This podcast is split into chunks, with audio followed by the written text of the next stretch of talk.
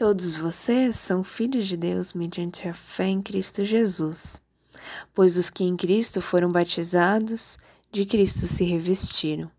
Não há judeu nem grego, escravo nem livre, homem nem mulher, pois todos são um em Cristo Jesus. Galatas 3, os versículos 26 até o 28. Hoje iniciamos uma nova semana dentro da nossa temática de imunização, imunizados contra o individualismo. E esse texto de Gálatas 3 é um texto de Paulo, onde ele escreve justamente a Galácia a sua mensagem, não a sua mensagem, mas a mensagem que Cristo Jesus traz. Por quê?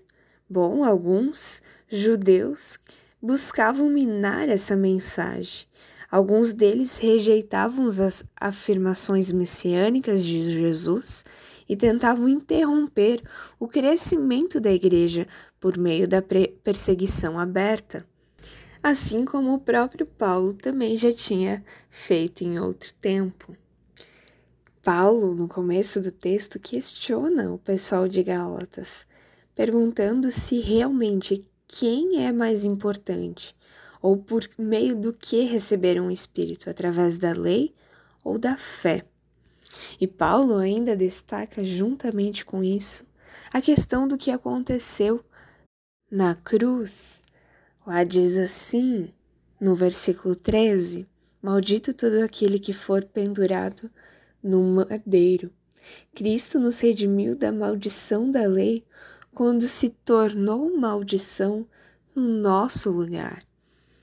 E por causa disso, aquilo que o versículo 26 fala, somos todos filhos de Deus. Por causa desse ato de Cristo Jesus, todos nós somos adotados por Deus e nos tornamos filhos de Deus. E essa fé que se que faz com que nós tornemos-nos um filho de Deus, isso não importa a raça, classe ou gênero.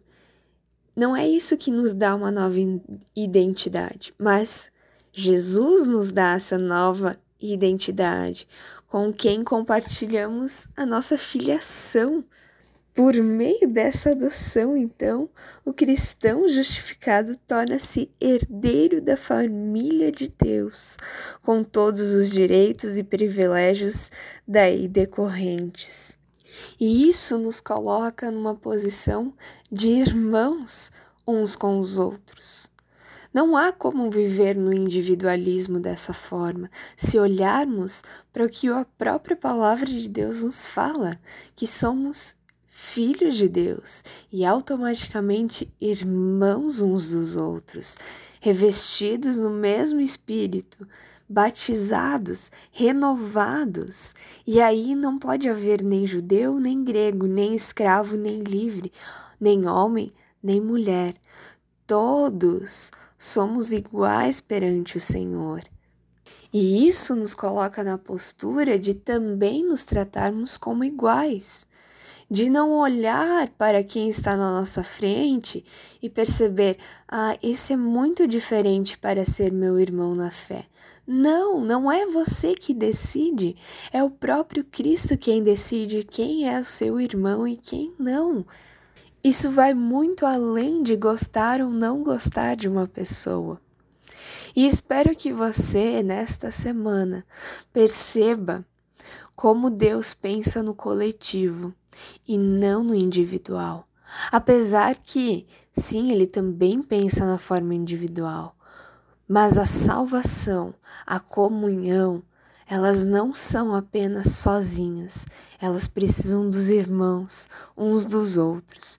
Que você possa saborear e perceber que a palavra de Deus nos convida a estarmos juntos, a pensarmos como um corpo onde Cristo é a cabeça.